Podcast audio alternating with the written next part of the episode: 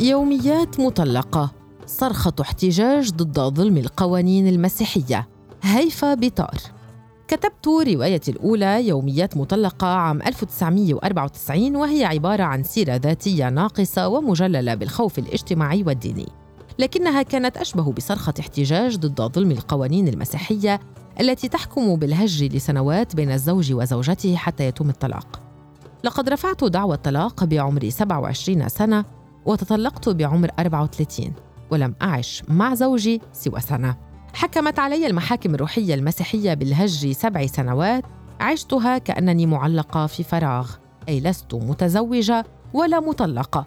وطبعا كانت حضانة طفلتي لي.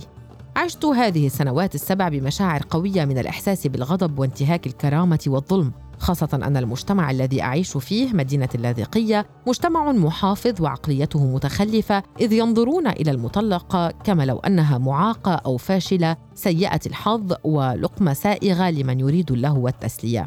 كنت في بداية عملي كطبيبة اختصاصية في طب العيون وأملك طموح أن أكون طبيبة ناجحة لكن لم تكن لدي أي فكرة أنني سأكون كاتبة إذ إن دراسة الطب والاختصاص استنزفت جهدي ووقتي لكنني وجدت نفسي ذات يوم وأنا في السنة الرابعة من الهج لست معلقة ولا مطلقة وابنتي في سنتها الرابعة أستيقظ مع إحساس فظيع بالاختناق. ولم تكن لدي أي فكرة ماذا سأفعل بيومي. كان يوما ربيعيا من شهر أبريل وجدتني بعفوية أحمل أحد دفاتر ابنتي المدرسية وأذهب إلى شاليه على البحر يملكها والدي. طبعا في ذلك الزمن لم يكن هناك موبايل وإنترنت ولا وسائط اتصال حديثة. وجلست من الساعة التاسعة صباحا حتى الخامسة بعد الظهر أتدفق على الورق. كنت أكتب كمن ينهل من بحر كما لو أن ما أكتبه مسجلا كله في عقلي وعملية الكتابة تشبه تحميض الصورة. كان كل موقف وكل لقطة مختزنا في عقلي وما الكتابة سوى تظهير للوحة. كنت أشعر بآلام النساء جميعا وأنا أكتب وبظلم القوانين وبالنظرة الدونية للمرأة خاصة المطلقة. وكنت مصممة أن أقاوم هذا الظلم الفظيع ولكن دون أن أعرف كيف. فالمجتمع الدولي يثرثر وينثر إشاعات ويتسلى بمشاكل وآلام الناس. وكانت هذه الثرثرة تؤلمني جدا إذ لم تكن لدي خبرة حياتية كافية لأسخر من التافهين. لم أكن أعرف أن ما كتبته على دفتر ابنتي هو روايتي الأولى حتى أن الكثيرين لا يصدقون أنني كتبتها في يوم واحد وكنت قد وضعت لها عنوانا أوليا أوراق على الجبين.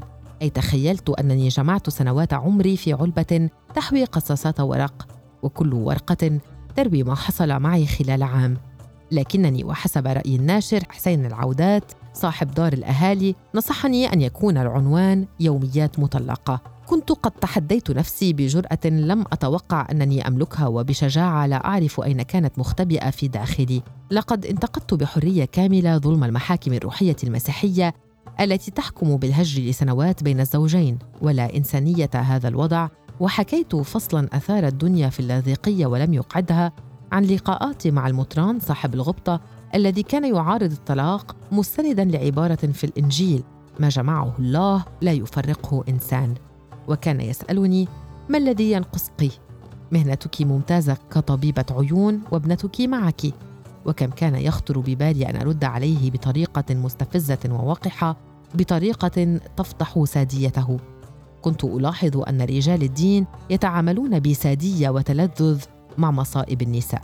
ولكن المشكلة التي آلمتني أكثر هي تلك القطيعة التي حلت بيني وبين أبي أستاذ اللغة العربية الذي كان أول من نبهني أنني أملك موهبة الكتابة لقد رفض تماما نشر رواية يوميات مطلقة فمن الصعب على رجل وأب متصالح مع المجتمع وعلاقته جيدة مع المؤسسة الدينية المسيحية أن تكون له ابنة متمردة. وعشت صراعا قاسيا بين الإذعان لرأي أبي وعدم نشر الرواية وبين نشرها.